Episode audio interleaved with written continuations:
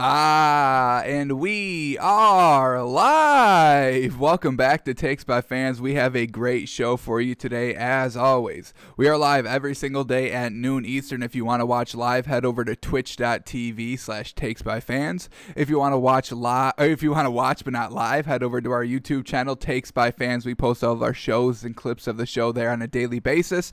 And if you just want to listen, we are on podcasting apps, Spotify, iHeartRadio, Google Podcasts, Apple Podcasts, however you want to watch or listen, we've got you covered multiple ways. Alrighty, today is a big old Thursday, so now we can finally guess and react to the next round of the playoff lines. We've got the four games, two games on Saturday, two games on Sunday. Unfortunately, we're not getting three each day like we did last week, but you know, season's coming down to the end. We're gonna get, you know, the best versus the best. That's you know what you want to see out there. So we're gonna guess, react to all the lines on uh, Saturday and Sunday. And uh, yeah, that's basically what we got going on today. Um, also, we are going to be talking, kind of switching over a little bit more heavier to basketball starting next week on Monday. Next week, there's only going to be two NFL games, so now we have more time in the show, and now we can kind of shift focus a little bit to the NBA season since, you know, it's past that kind of 10 game minimum. So now we can see who's the real teams. We just got a big, big, big trade from yesterday that we're going to be breaking down today. So now that the NBA is starting to get into some full swing here, the NFL, you know, get getting down to only two games a week now. So we are going to be talking a little bit more NBA in the show um, next, starting next week on Monday. Alrighty, now let's get into our daily stories. Here we go. The first one. This one's been been talking about a lot, but here it is. Jacksonville and former Ohio State head coach Urban Meyer are in advanced talks, and Adam Schefter saying that the deal could get done today. These two sides are looking like it's going to happen. It's just when, when, and what's the deal going to be. So, Urban Meyer, congratulations to Jacksonville. That's going to be a pretty decent hire, I would imagine. The only one knock that I would probably have on Urban Meyer, he's won the games, he's won the big games. We know this, but when it got to the college football playoffs, when that was really implemented, I mean, Urban Meyer only was part of the playoffs. I think only one season. Now he won the actual, you know, bowl game. He won the title game when you know the first year of the playoffs. But ever since then, he was never in the top four. So that's a little concerning. Ohio State has a great recruiting program. They're always getting the best recruits because they're the biggest name. I mean, Alabama, Ohio State, those were the two kings of college football. Now Clemson has really started to find their way in these last, you know, four, five, six years. And who's the other one? Clem- Clemson, Alabama, Ohio State. I feel like I'm forgetting one. Um, Clemson, Alabama, Ohio State. That's pretty much it. That's pretty much the big three. So the fact that Urban Meyer wasn't really getting into the college football playoffs at the end of his career a little bit of a red flag, but we can't we can't knock everything he's done since then. I mean, look at this. I mean, when he was with, um, you know, Florida, he won two BCS national championships games. That's fantastic. He's always winning the bowl games. He lost one bowl game at Florida. All right, that's what I want to see. If you're a head coach, are you winning your bowl game? And if you're making it to the championship game, are you winning that game? That's really, you know, what I want to see if you're a college head coach. And Urban Meyer's got it all good, but when we look at what he did at Ohio State in his last couple seasons Yes, he won, you know, the college football championship in 2014, but in 2015, he didn't even get there, just playing the Fiesta Bowl. He won the bowl game though, so we give him credit. Then in 2016, once again Fiesta Bowl, but he lost it, not the best. And then 2017 Cotton Bowl wins it. 2018 Rose Bowl wins it, but I mean those aren't national championship games. Those aren't you know the top four teams in the in the college football. So a little bit of a red flag, but overall, I mean nobody can knock all these acc- accolades he's got. He's a very sought after head coach. Didn't even you know kind of played the field a little bit through you know the last two years. He could have jumped right in. He left um, Ohio State in 2018. Could have started coaching in 2019, but he took a year off, another year off, and now he's finally found a source. He's gonna go get Trevor Lawrence at number one on. He's going to have his franchise quarterback, and maybe that's what Urban Meyer wants. So, uh, you know, we'll keep an eye on him. Obviously, we'll be seeing him next season and seeing how he elevates this 1 in 15 Jags team. I'm sure he can do a little bit better than that. So, at least the bar is low for Urban Meyer, right? Alrighty, is this even good news? I don't know. Browns coach Kevin Stefanski returns to practice today with the Browns. Yeah, no more COVID 19. He's clear. But it, did we just see what the Browns did without their head coach? I mean, it was fantastic. Baker Mayfield looked good. Nobody, nobody floundered in that game. It was truly impressive to watch. The fact that your head coach wasn't there and you still were going a thousand percent and everything was going your way and you called the perfect game. Whoever was calling plays for them, congratulations. Because because we've seen it's not easy to call a game plan with Baker Mayfield at the helm. We saw Freddie Kitchen struggle. We saw, you know, the interim head coach when, um, you know, um, when they face or when when they had no wide receivers, you know, when they faced the Jets and lost that game. So, you know, it's not easy to coach Baker Mayfield. Turns it over a couple of times if you let him kind of, you know, do whatever he wants, but very well done. The Browns put up 40 plus points. Great on defense, great on offense, great in the fourth quarter to actually close out the game as well. Kevin Stefanski. I mean, is he, is he going to ruin this? I don't know. I mean, we saw what he did against that Jets game. I mean, it, it was truly mind boggling what the man did, but um, I guess we can, you know, maybe just chalk that one up as, you know, the outlier game. So Kevin Stefanski is back on the sideline with the Browns and I don't know, man. A little bit of you know playoff mojo. I think. I think I would be keeping Kevin Stefanski at home. I don't know. I don't know if you're going to put up 40 points again and you're going against the Chiefs. I don't know. It's going to be a tough one for the Browns this week, but they definitely have the talent. They definitely have, um, you know, the pieces to go get it done. But it's going to be tough. Alrighty, here we go. Steelers, they part way with their offensive coordinator, Randy Fichtner. Yes, good. I mean, did you see that offense? That offense was super pathetic, folks. I mean, it was even worse than um, Seattle's offense, and that offense was really, really struggling. So I understand why the Steelers part way with the offensive coordinator. Um, you know, they just weren't getting it done. They never established the, the, the run game, and he was dinking and dunking with Big Ben Roethlisberger with like five great wide receivers. I mean, the Steelers are deep, folks, at wide receiver. Diontae Johnson, um, Juju Smith Schuster, um, Cam Hay, or Diontae Johnson, Juju Smith Schuster, Chase Claypool, James Washington. I mean, folks, uh, those are four big, big wide receivers, and they still weren't doing anything with them. Now, I understand maybe Big Ben was a little limited down the stretch in his arm, and I get that, but you, this is your job. I mean, you've got talent. Find ways to scheme ways to get the talent open. I mean, the Browns are doing it fantastic. They're doing it fantastic, but here the, the Steelers aren't doing. I mean, if you can't throw the ball, then run the ball, but they never did that either. So I definitely agree with the Steelers here parting ways with their um, offensive coordinator, but they didn't just stop there, folks. They are getting rid of their offensive line coach and defensive backs coach. So a little bit of an overall here, or an overhaul here in uh, Pittsburgh. Is it going to be for the better? Is Big Ben still going to play next season? So we still have a couple question marks up in the air. But overall, of just talent on this roster, they should be good to go next season, folks. I mean, this Steelers team, they've got the talent. Now they do have a lot of mouths on those talents. I mean, they were even, you know, still calling the Browns trash and said they were going to get whooped next week. Like y'all just got beat, and y'all are still talking. Like I, I, I like as I say, I mean, I don't care if you talk trash, but you know you have to, you know, reap the the the consequences of you talking trash and you get your ass beat. You know what I mean? So I got no problem if you want to talk trash, but still talking trash after you just literally got blown out. I don't know. I don't do that. I don't do that, but you know people do that, so we respect it, I guess. Um. All right, let's keep moving on here. What else we got? Um, ooh, I do not like this at all. At all. Eagles request to interview Cowboys offensive coordinator Kellen Moore for the head coaching job. Are you kidding me? Uh, this man couldn't even make all the talent on the Cowboys work, folks. I mean, yeah, I know I talk a lot of shit about Mike McCarthy, but Kellen Moore needs a little bit of the blame as well. How he's the offensive coordinator, and there is there is so much talent on that Cowboys roster. I mean, Zeke, y'all paid him ninety million, and Kellen Moore was still not scheming scheming ways to get Zeke the ball. He was barely running the ball at all, eh, even when even when Dak went down.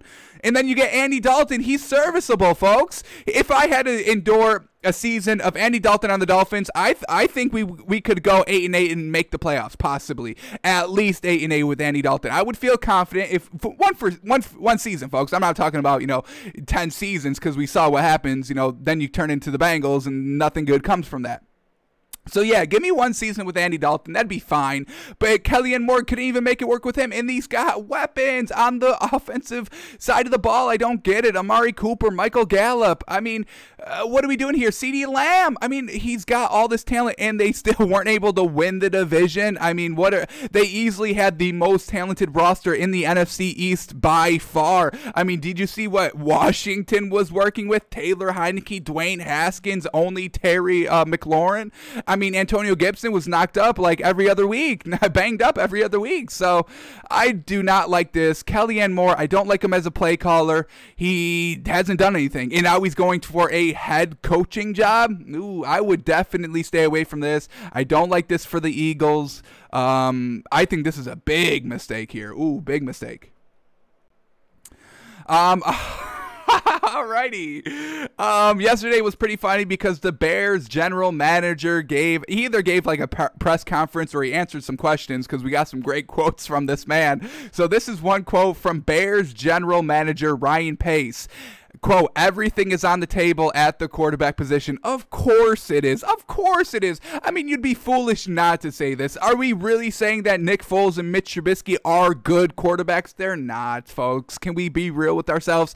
Um, they just got it wrong. I mean, none of these quarterbacks can play. None of these quarterbacks will win you a championship. I get Nick Foles did, but the circumstances were wonky. He's a backup. He thrives under having no pressure on him. He just comes in, oh, the starting quarterback's down. All right, I'll go in. I'll sling it around. Oh, I've got no fear. I- am the backup. Y'all gonna blame the backup? You're gonna play. y'all gonna blame little low backup me because I didn't go out and win the game? I mean, nobody does that. You can't blame the backup quarterback. You can, you know, you know, when they lose the game on game day. But when you talk next week, two weeks down the road, everybody forgets. Oh, oh, the backup played. That's why. Oh, yeah, that's right. That's why they lost week 15 because the backup was in. You know, you understanding? So.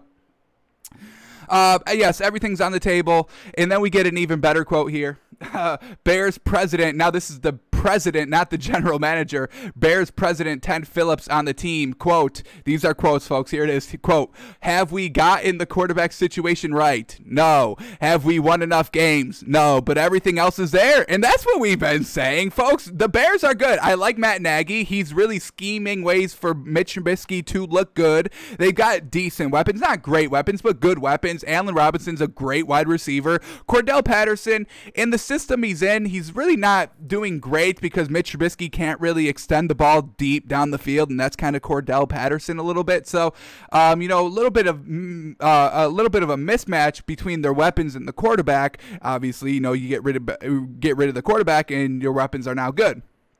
The defense has always been fine. That was probably the strength of this entire Bears team, just the defensive side of the ball. So, yes, I mean, the president knows what's up. They don't have the quarterback situation right, but everything else is fine. And they know it's just going to be a quick fix. This is not a total rebuild that they're going into. That's why they kept the general manager. That's why they kept Matt Nagy. You know, two days, or yeah, two days ago, I think they announced that they're keeping basically everybody and they're just going to make a switch at quarterback. And that's exactly what is wrong with the Bears. Just the quarterback, just Mitch Trubisky.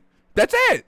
So Mitch Trubisky is going to be 100% out. If he's not out, he's a backup. And he's only a backup because he knows the Bears' offense pretty well. He's been there for a long time. He hasn't mastered it, obviously, clearly, and he never will master the offense, but he knows the offense. And if you need a backup, you want somebody that knows your offense. So if he if they still take him, it'll be for real cheap because he's on his contract year and they, he'll be a backup. Other other than that, he's out.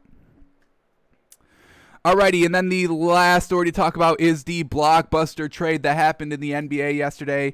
If you don't know, James Harden is out of Houston, folks. He finally got his way and has kind of muscled his way out of Houston. I've got no problem with that. I mean, owners say it's a business all the time, so if players don't want to play somewhere and they, you know, go out on Twitter and make a big scene and a big fuss to get out of a team, I actually have no problem with that. Do you? I mean, you're the player, you hold all the cards, it's your talent, it's the owners, you know, profiting off of you and the owners would get rid of you in a heartbeat. So if you want to leave, yeah, easy. Take that. Take that. I do that. If I'm on the Knicks, or I shouldn't say Knicks because they are a little bit up and coming. I do kind of like what Tom Thibodeau's doing there early in the season. Um, who's a bad team? I don't even know. Maybe the Timberwolves? Yeah, they're pretty bad. If I was on the Timberwolves, I'd be demanding a trade. Absolutely. I'd be doing what James Harden's doing. Um, so James Harden, big trade here. So James Harden, that's what the Nets get. Nets only get James Harden in this trade, which is you know pretty good. I mean, James Harden, Kevin Durant, Kyrie Irving, great talent wise, but um, you know. Mm, who's going to be the leader? Who's going to be the one that takes the last second shot? Who's going to be kind of the vocal leader, the voice on the floor? Who's going to be the voice in the media? Who are they going to go to blame when they lose? I mean, uh, that's where the fireworks are going to happen, folks. All right, the Rockets, they get Victor Oladipo, and I think that is absolutely fantastic. Um, I loved John Wall, what he's doing in Houston already this season. Now with James Harden, I mean, he wasn't even going 100% out there, and that's real obvious. I mean, I, think I don't think anybody thought he was actually playing for real out there. So now um, John Wall gets a little extra help here. Victor Oladipo, a great player for the Pacers who was on the Pacers now in Houston. And I really think Oladipo and John Wall can really work and kind of win some games here. So I'm definitely excited for Oladipo. He kind of got out of the Pacers. I don't think he even really wanted to be there anymore. Uh, John Wall was very upset at James Harden that he wasn't going 100% and everybody else was. So now you get Oladipo on there. Absolutely fantastic. And the Rockets get three Brooklyn Nets first rounders, four Brooklyn Nets first round swap straight up. So they're getting a lot of picks. I don't like picks in the NBA at all. I would just go for players like I would have done what the Nets did. Yes, I'd trade everything. I don't care. I'm getting the biggest. I'm getting three of the top 10 NBA players on my roster. Yes, I sell out. I sell my future. Yes, get get those picks out of here. Picks are trash normally. Alrighty, the Pacers, they get Caris LeVert, and that's a great pickup for them. I mean, this Pacers team is already really good. They really didn't need Victor Oladipo. Oladipo kind of put them on the map for one season, and then he kind of got shuffled out to the backside now that Sabonis is playing very well and all that. So now they get Caris LeVert, and that's a great pickup for the Pacers. He was great on the Nets. The Nets are definitely going to, you know, miss him, um, you know, but they got James Harden, so they're, they're not going to miss him too much. Um, and then the Cavs get Jarrett Allen and uh, Taurean Prince. So some beef up there for the Cavs and you know young upcoming team in uh, Cleveland. So nice uh, nice building blocks there as well. So everybody really got better on this trade. I don't think a team took a deal that made them worse. I think the Pacers got a lot better. Um, not a lot better, but you know, you trade, you know, Oladipo for Car- Caris LeVert, and you know, you don't need Oladipo. You don't need him anymore, unfortunately. Um, Cavs. I mean, Jarrett Allen's pretty decent. I, I am a, I'm a fan of his. And James Harden goes to the Nets, and that's exactly what he wanted team up with the big three, get out of Houston, have a chance at a ring. That's what he's got. So, and then I, I think honestly, I think honestly the Rockets won the trade in this one no more James Harden, so that's a headache they don't have to worry about anymore. You get Victor Oladipo, who wants to be playing for Houston. You get a ton of picks. Your future is set. Although, I mean, they're probably not going to do anything with the picks because picks don't make an immediate impact in the NBA. And you know, once they finally get good, they're usually off the team. Yeah. So, um, yeah, I would say the Rockets won the trade here. Big old blockbuster trade. James Harden to the Nets. Um, alrighty, those are all the stories w- that we needed to talk about. So let's dive into uh the games, the divisional round of the playoffs. Four games, two games on Saturday, two games on Sunday. No three days of football anymore. Truly, truly unfortunate. But um, you know, we get playoffs, and I, you know, I think I would take playoffs rather than you know some not great games. So. We're gonna guess. We're gonna talk out the game a little bit, guess the line, and then once we've guessed them, then we'll go to DraftKings and uh, look at what the actual lines are. Talk about it again, see where we were right, see where we were wrong, and uh, see if we get any good value. Is Vegas, you know, kind of downplaying any team, overplaying one team? Let's see if we can break the bank here. Let's see if we could break Vegas. So, without further ado, the first matchup is Rams Packers. It's the Saturday game at 4:35. So I mean, Packers first game. I mean, we haven't seen them last week because they had the number one bye in the NFC, so very well done to them. This Rams team, we saw what they did. Not very impressive. Nine completions by Jared Goff. Not the best. That's not going to get it done in Green Bay. I can guarantee you that. Um, Packers, they're looking real good. Um, Aaron Rodgers is just slinging this ball. I think he should be the MVP. He's got great weapons. The defense is actually real, real good this season. Um, you know, as I said, this Green Bay Packers offense is obviously the best thing about the team. And then the defense is basically the game manager, which is kind of crazy. I don't know if there's been another team where the defense is the game manager, which is kind of crazy to think about. So, Rams, their offense is super spotty. It's super hit and miss. I mean, I mean, they put up 30 points with Jared Goff having 10 completions, nine completions. They'll put up 30 points when Jared Goff, you know, throws for 350 yards. So the, it, it, makes no sense of uh, of how they scored. You cannot correlate their score to any part of their offense. It's really their defense that really is the main thing about this Rams. Now, this is like a classic Rams team. The defense is a major part of it, and the quarterback is just a game manager. That's how it's supposed to be. But the Packers kind of flip it and reverse it. You got Aaron Rodgers, who is, you know, the kind of the main focus, and then the defense is the game manager. So, um, I do quickly want to bring up the if you don't know this website, rotowire.com, you can find the weather predictions of all NFL games, and it's very, very accurate. And I love going to this. So here we go in the Rams Packers game, because this one is in the Packers home stadium. We know it's cold there. Um, but the forecast there, it's going to be cloudy.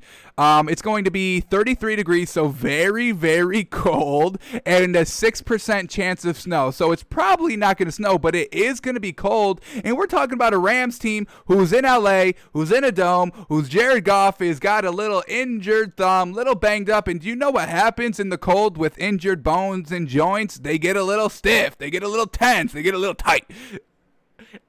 And the Rams, I mean, they barely was were throwing the ball last week. Now, I definitely don't know if John Wolford's going to play or not. That's still up in the air. I would assume Wolford is not going to play since Jared Goff already played last week. He didn't look great. The thumb was definitely bothering you. You can definitely tell throughout the game. So maybe they do go to John Wolford, and if that happens, then the Rams are probably going to be a little bit better. So a lot of question marks still up in the air, but this Packers team, they're the real deal. They've had a week off. That's probably going to bode well for Aaron Rodgers. He's usually pretty good on taking a game off and still maintaining, you know, game rhythm and game shape and still knowing situational awareness when he comes back from that bye. They've got a good head coach. I like their head coach, smart head coach Matt LaFleur. The Rams have good head coach too, but um, all things considered, we can't trust this Rams offense, but we can definitely trust the Packers offense. This Rams defense is good, and it, will they be able to kind of give Aaron Rodgers trouble? That's something that is going to definitely play a huge part in this game because we saw the Rams defense absolutely lock up everybody on that Seahawks offense. They could do nothing, folks. this Packers de- um, team is a little bit def- a little bit different. Um, you know, they're out in the elements here. They had that extra week to prepare. How is that going to play? I think it's going to be Aaron Rodgers just manipulating this Rams defense. I think this Packers team is going to be smart enough. They had the extra week to kind of prepare and look at everything that this Rams defense can do. So we're officially going to call this one Packers minus six and a half. Try to get a, under that. Um, seven point hook, trying to take of what Vegas was kind of, you know, um, what they were kind of, you know, valuing high from last week. You know, the Bills, Colts, you know, that was a six and a half point spread. And I kind of feel like that game is going to kind of play, not really play similar, but be kind of similar in the matchup of, you know, we, ha- we clearly have a better team. The Bills were clearly the better team than the Colts. Packers are clearly the better team than the Rams, I would say. Um, but maybe the Rams are competitive for a game, maybe, but I, I don't think they are. I'm, I'm i really think if Jared Goff's going to play, it's going to be cold, and he's really not going to be productive at all. And then you got John Wolford, who's very, very timid because he just got lit up last week, got knocked out of a game. So you either go with a timid quarterback, and this Packers team is going to know that and press the heck out of him, or you go with the little banged up quarterback, which is going to be cold and is going to affect his throwing motion. So you're kind of damned if you do, damned if you don't. If you're Sean McVay, and I think in this situation, you just have to rock with your A1 number one guy, Jared Goff. So we're going to call this one Packers minus six and a half. Packers off a bye. Aaron Rodgers, weapons, weapons to the max. Head coach, great. Running back, great. Running backs, great. I should say Aaron Jones. Um, and I'm forgetting the second one. There is another running back they got that, that can take it over. We put him on the cash list once, so must be good, right? Alrighty, so Packers minus six and a half. Alrighty, Ravens and Bills, and oh my goodness, I cannot wait for this game. I mean, all these games are great, but I definitely do want to see Ravens versus Bills.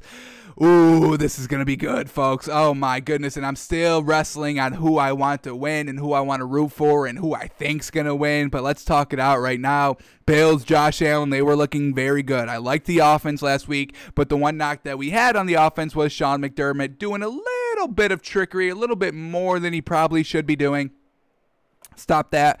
And another real concern I have about this Bills team is the running game. We just saw the running backs of the Colts absolutely destroy the Bills in the fourth quarter. That's the biggest red flag there is, folks. The Bills held the Colts very well through the first three quarters, but then that fourth quarter hit, and then Jonathan Taylor starts running, uh, you know, 20 yards a pop, and Nyheim Hines start running 20 yards a pop, and then you get free touchdowns. I mean, did you see that first touchdown? It was like to the tight end on the sideline for like 25, 30 yards, who was wide open because the run run opened up the pass. And this Ravens too, all they all the this Ravens team, all they do is run the ball. So I quickly want to just take a look. Was last week the Colts running game? a little bit of an outlier game, or was this happening every week against the Bills and we haven't really kind of put it together or seen it? So we're going to quickly, very quickly here, go through the last couple of games that the Bills played. So we can start here with the Colts game, kind of tell you all what I'm talking about here. You know, Jonathan Taylor, 78 yards, Nyheim Hines, 75 yards, running back by committee, 150 yards. That's a lot, and a touchdown. And it really set up all the points here in the fourth quarter.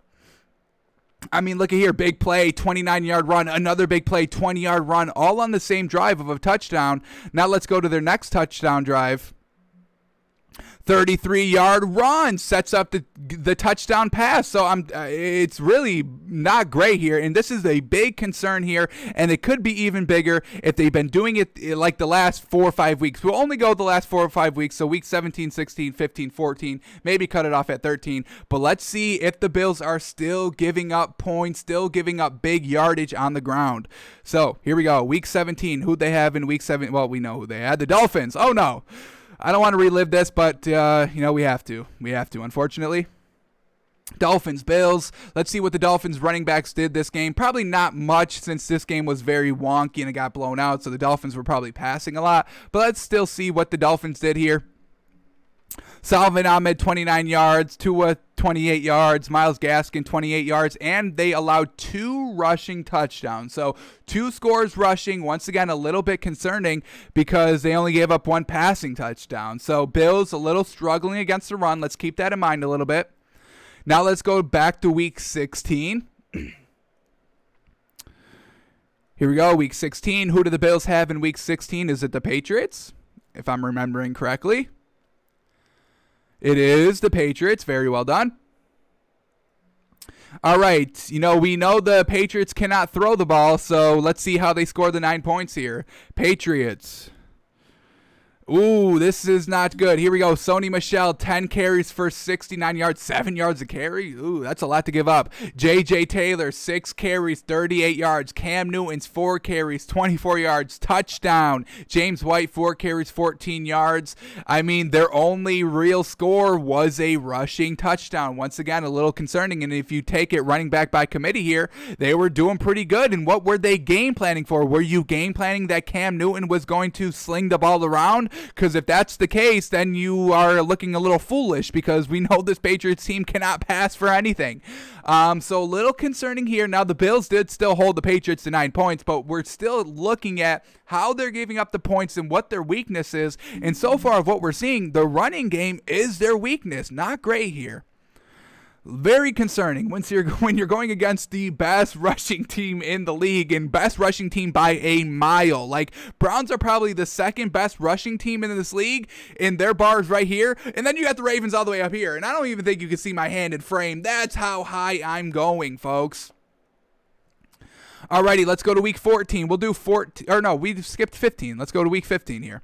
We'll do 15, 14, 13. You know, we don't want to go far too back because teams change a lot. We kind of take it four weeks at a time if you kind of want to see, you know, how a team's doing right now. Take their last four games. That can give you a clear picture. So let's take their last four or five weeks here. All right, so week 15, Broncos, they put up 19 points. Let's see how they were giving up these points in the yards and who was doing what. So let's see. Broncos, they got some good running backs Philip, Philip Lindsay, um, Melvin Gordon. So let's see what they did.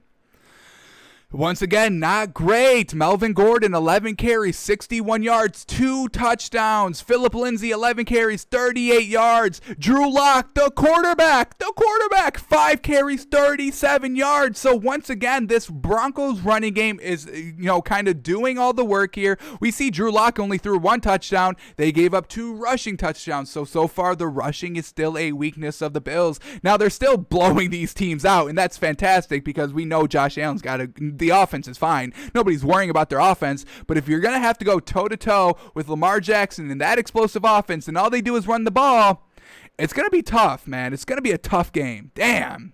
If the Bills had the Chiefs, I would take the Bills in a heartbeat, in a heartbeat. But it's unfortunate they kind of got their kryptonite here. It looks like. All right, week 14. Let's keep it going here.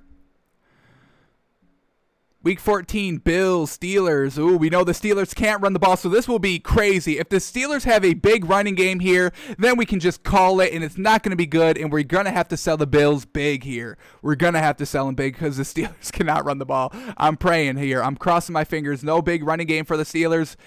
Oh, thank God. Woo! Finally, the Bills stopped the run. Here it is. James Conner, 10 carries, 18 yards. I'll give a, a yard and eight, one, uh, 1.8 yards a carry. I'll give that up all day. I don't care about that. Jalen Samuels, four carries, 15 yards. Benny Snell, three carries, 14 yards. So very well done. All right. All right. But the Steelers are not a good running team. You know what I mean?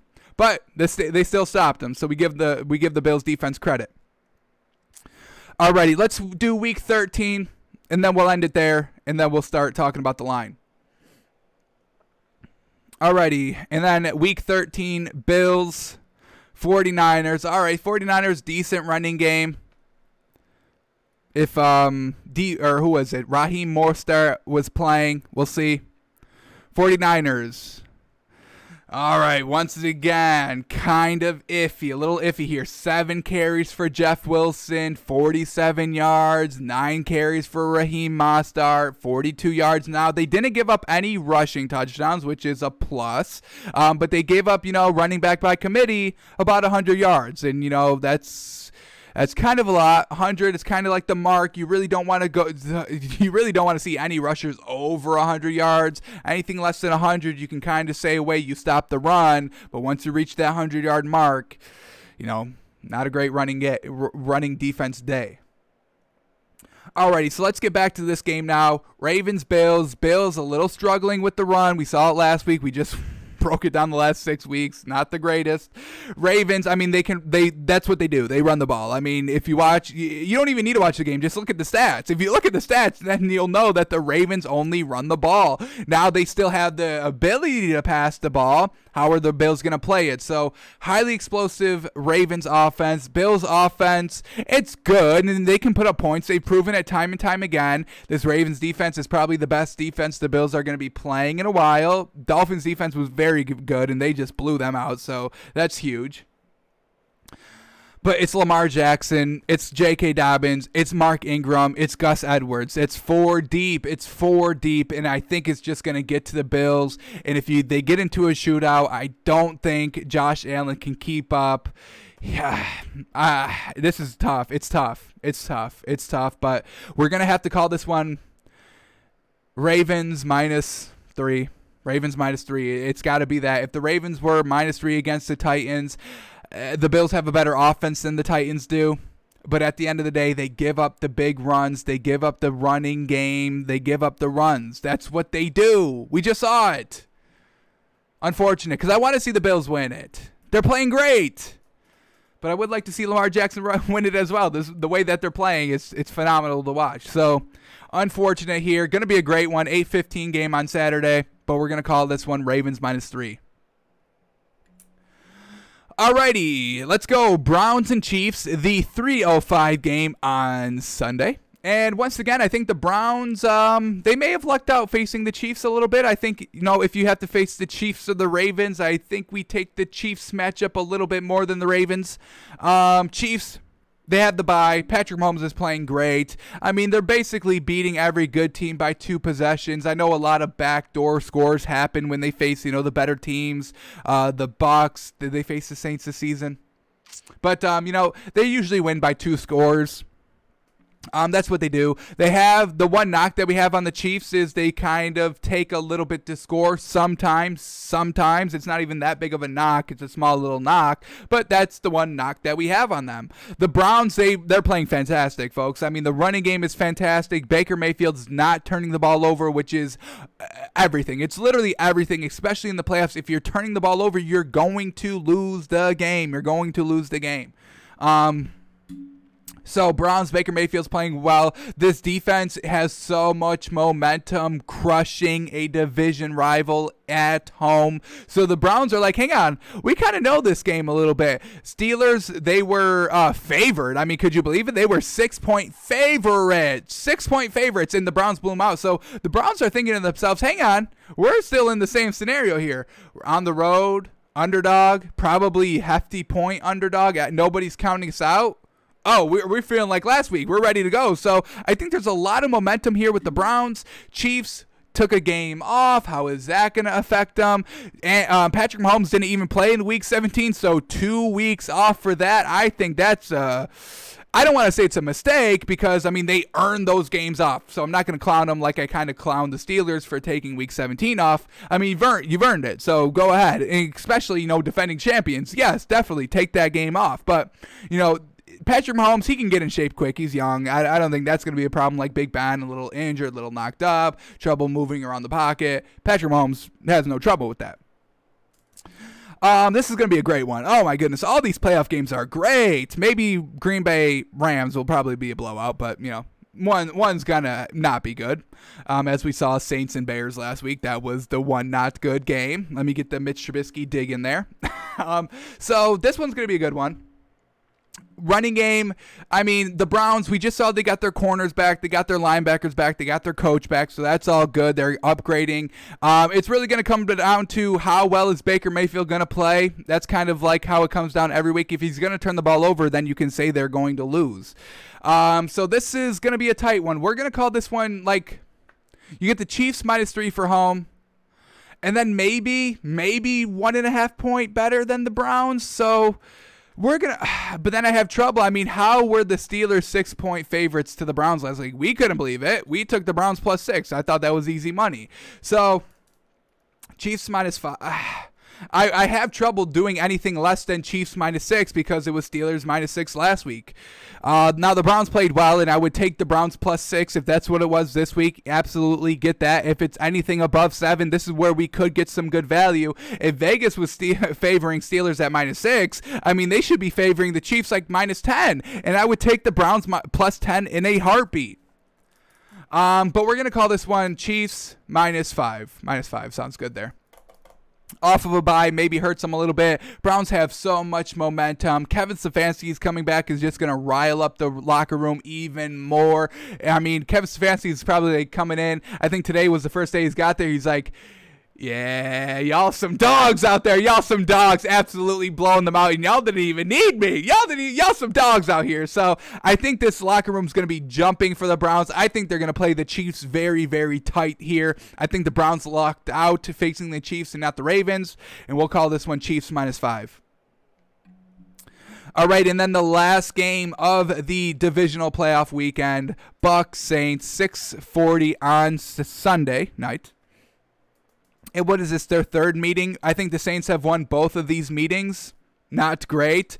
Um, let's see what has happened in these games. Let's see if we can quickly see if we can quickly bring them up. I think the first game was week one. Is that correct? Week one or two? See if we can bring these up quickly. Alrighty, Buck Saints. Here it is. Here's matchup one. We'll get this open. Try to find the other matchup so we can kind of quickly go back and forth quickly. Um, then I'm going to say their second meeting coming. I don't think it was too late in the season. Maybe, mm, maybe week uh, ooh, 8, 9, 10. That, that sounds right. Let's see it. We'll do 8, 9, 10. See what we get. Um, all right. Well, they weren't 8. Were they 9?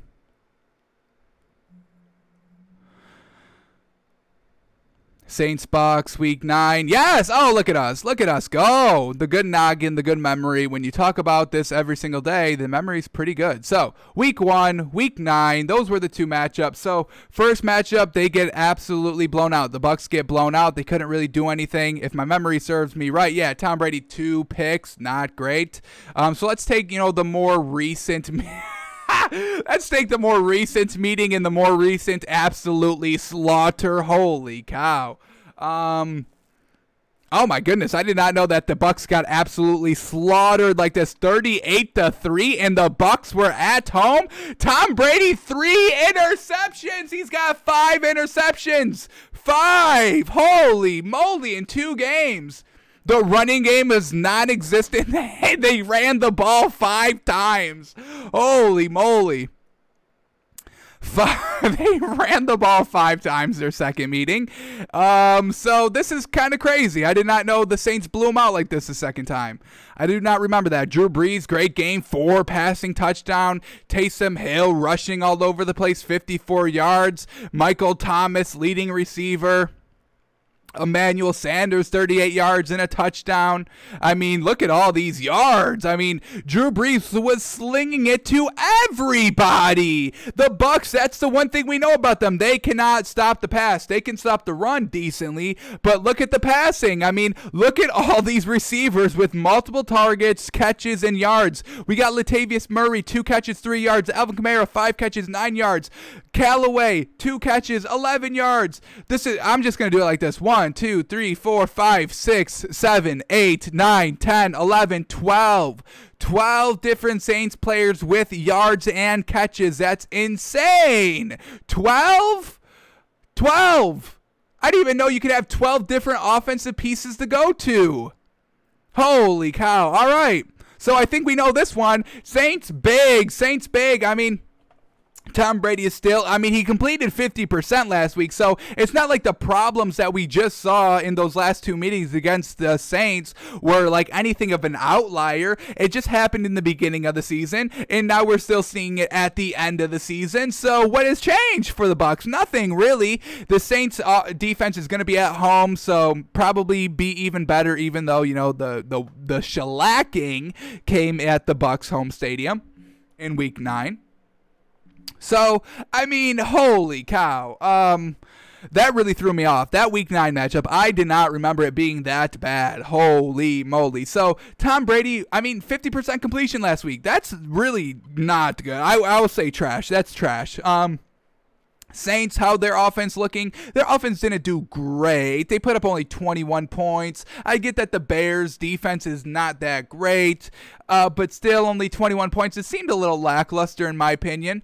Um, all right, the Bucks they can stop the run. So Alvin Kamara, but Alvin Kamara is not just a traditional runner. I mean, he's outside. He doesn't really run up between the tackles. He's catching balls out of the backfield. So that's gonna you know take the fatigue of the defensive linemen of the Bucks. I mean, they're going to get tired more because they're chasing him to the left. They're chasing him all the way to the right, sideline to sideline, every single play, and then they're getting beat downfield. And then Alvin Kamara is still, you know, catching five yard slant routes, comeback routes, and everything like that, mixing it up. So this isn't a traditional running Saints team, a tradi- traditional running team that the Bucks can easily stop, and they haven't. They haven't been stopping them. Now, Tom, I mean, both these teams have weapons. That's not, I mean, uh, just break it down. Aging quarterbacks, both 40 plus, great weapons, great running backs, great coaches, great teams defensively as well. So, really kind of similar, but we've seen the Saints beat them twice. I expect no different here. And it's going to be unfortunate. Well, it's going to be good and unfortunate because it's Tom Brady and Drew Brees. I would like to see both of those two players win one more ring, but it looks like only one can because I think Drew Brees is going to be done after this season. So, um, you know, one's going to have a chance to go to the Super Bowl and one's not. So, and, you know, we also possibly get either Aaron Rodgers. Tom Brady or Drew Brees winning a ring. I mean, 50% chance most likely since the I don't think the Rams win this week and then you get, you know, they go to the Super Bowl, so you have a 50% chance there. So that's good. That's pretty good. I would like to see all those people get a ring, at least one more. Um, Saints defense, they locked the Bucks up last week. I, I would or the last time they faced, and I would assume they would do the same here. The Bucks, they don't have great corners, and they're going to get beat all game. They're going to get beat all game, and if it's a shootout, the Bucks aren't going to be able to keep up because the Saints defense will shut it down. So we're going to go Saints a little bit big here, little bit disrespectful here, but we're going to go Saints minus five and a half. And at that point, now we have the decision make. Do we take the Bucks plus the points there? So since now that we've talked about the games, guessed the lines of the games, let's see where we're at with our thinking. Are we right on target? Are we off anywhere? And let's see if we're getting any great value. Because if I get Tom Brady plus five and a half points, it's gonna make it a little diff- difficult for me to make a pick on that one. I will say. Um, all right. I do not like this new page here. I do not like this new page. Um, I can't like get rid of this. Unfortunate. So a little bit smaller than we'd like, but we still get the lines, and that's all we ask for, right? Alrighty. So let's go back to the Saturday matchups. The four o'clock game. Rams, Packers, these lines are up to date. We just refreshed the site, so we're all good there. Alrighty, here we go. Rams, Packers. We predicted this game at Packers minus six and a half. And there it is, minus six and a half. Absolutely perfect. One for one. I mean, if we can guess all these right, four straight, um, I'll, I'll take that. I'll take that. So. Packers minus six and a half, exactly where we were thinking about. So our thinking is right on par with Vegas's thinking. Jared Goff, now, does this line signify Jared Goff playing? Well, last week I thought it did, and it didn't. So, what's that? What's that about? We were wrong. What? Um, so this week I don't know. I honestly can't tell you. I would assume Jared Goff would play. I would assume, but I assumed that last week, and he didn't. He did play, so I guess it was half right. He just didn't start the game. So, all right. Huh. Packers minus six and a half. I think it's the better play here. Under the seven point hook. That's exactly where you want to be. I, d- I think this Packers Rams game is kind of going to be like the Packers Titans game a couple weeks ago, where the Titans were looking good, and then they come into cold Lambeau and absolutely flounder. I honestly think that's how this game's going to play out. I can't really see the Rams being competitive. The Rams, their defense, if they can hold Aaron Rodgers, and that's something that we do know of Aaron Rodgers. If he gets frustrated, frustrated early on. He starts throwing picks. He starts going three and out on kind of back to back, even back to back two back possessions. Then the then then the Rams will win all day because that's the Packers' mo. Get a little lazy, get a little you know um, get a little uh, just um, frustrated in the offense, and then they start going wild and can't move the ball consistently. And you know they really throw the ball a lot, a lot, a lot, especially to pick up first downs. They're heavy on the pass to pick up first downs. They don't really like to run to pick up the first down. So that's why we'll have like three straight passes by Aaron Rodgers go three and out. He comes right back on the field, three more passes, three and out. And that's when the collapse of the Packers offense really starts to happen. And the Rams have all the ability to force that to happen. But I don't think it will because I think Jared Goff's going to absolutely flounder here the defense of the Rams may be stopping the Packers, but there's no way that this Rams offense can like consistently move the ball, especially on this Packers defense. It's pretty good. It's a solid defense. I wouldn't say top five, but I would say top 10, maybe even top seven, maybe number seven, maybe number six, right outside of top five. You can make your argument, and I would probably agree with it. So, Packers minus six and a half. I think it's absolutely fantastic. No worries. They'll put up the points, and you know you get the seven point hook. That's exactly where you want to be. So, Packers minus six. I think that's the early play here. But we'll come back at you live with our official picks tomorrow on tomorrow's show. Alrighty, Ravens and Bills, and we predicted this game at Ravens minus three, and it's Ravens. Whoa, whoa, whoa, whoa, whoa! Ravens are getting points here. That's a little shocking to me, honestly. So we're a little wrong. We kind of flipped our thinking of what Vegas is thinking, but I think we have to go of what we just saw. And in the fourth quarter, they allowed the running game to get going, and you know because the uh, the Colts were throwing the ball kind of early in the game, but this Ravens team, all they do is run the ball. So they're going to be running it from the first quarter. So by the time the fourth quarter comes, it's already going to be online and already good to go and already gouging the Bills defense. So I think this is great value here with the Ravens. I would take the three in a heartbeat. Give me the points here, especially last week. How did you not blow out the Colts, folks? I mean, the Colts struggled mightily against the Steelers and the Jags the last two weeks of the season, but they had success on the road in a playoff game against the number two seed Bills. Red flag there. The running game of the Colts, another red flag. Another red flag of Sean McDermott trying to be a little bit too trickery. And it doesn't need to be. The Bills offense has been fine. All folks, they've been averaging like 40 points a game. It's truly remarkable. So he doesn't need all the trick plays. They give up the runs. It's not good. And we're getting three points here by the Ravens. Say no more. Say no more. We'll take it. Ravens plus three. That's going to be a pick tomorrow. Spoiler alert. There it is. Hammer it now. I think that's great value. I think that's real great value. I think the Ravens have a great chance of winning this game outright and it's just going to be unfortunate. I mean, the the strides that the Bills made this season are fantastic, but it's still going to be a huge blow if the Bills lose. It's I mean, this is kind of Super Bowl or bust, especially in the fan in the fans' eyes. They think they're the best team in the league, and I would kind of agree.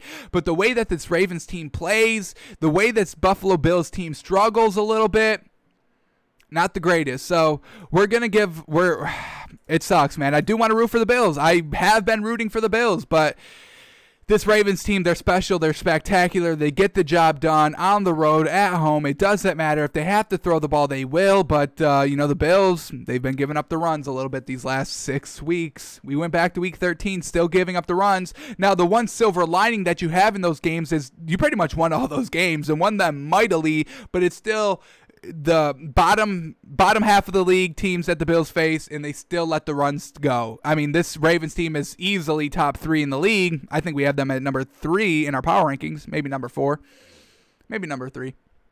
But um, you know, this is a top league, top team in the league, and they they run the ball as well as anybody times a thousand. Unfortunate for the Bills, truly. If the Steelers won last week, the Bills would have no problem against the Chiefs, and I would have taken the Bills like minus. I, I would have taken the Bills minus like three points at the Chiefs. It would have been like that, but they got the Ravens. They're kryptonite.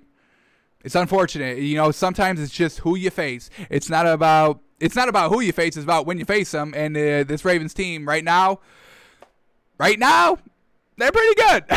they're pretty freaking good, folks. Alrighty. So Ravens plus three. That's fantastic. Holy cow.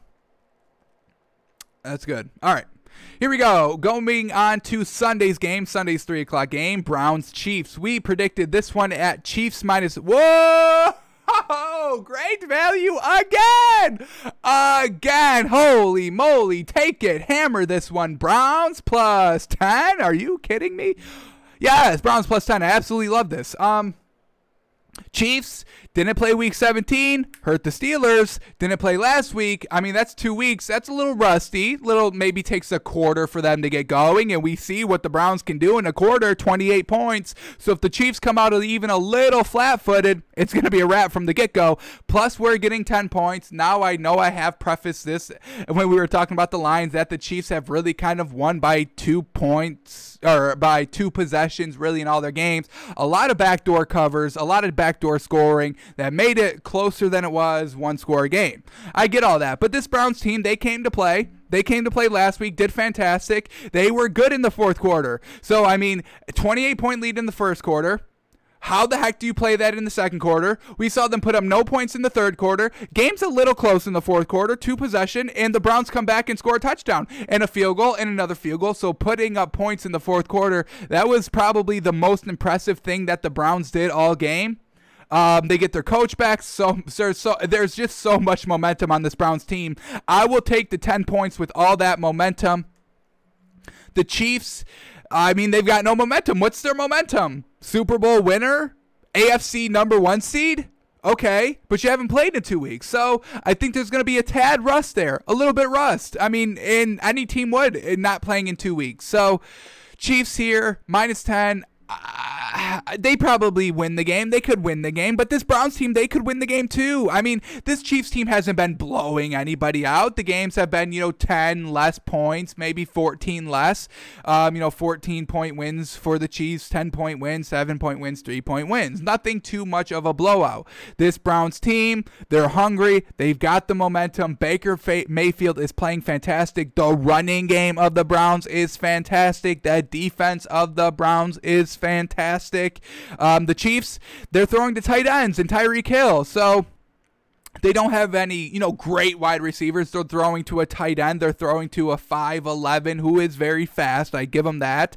Um, wide receiver. So it's not like the Browns are going to be like outmatched you know, on the defensive end of the ball, they might be outscaled a little bit by Travis Kelce's, you know, great catching ability and Tyreek Hill's speed. But at the end of the day, um, you know, it's not like the Chiefs are have no flaws or any kryptonite or anything like that.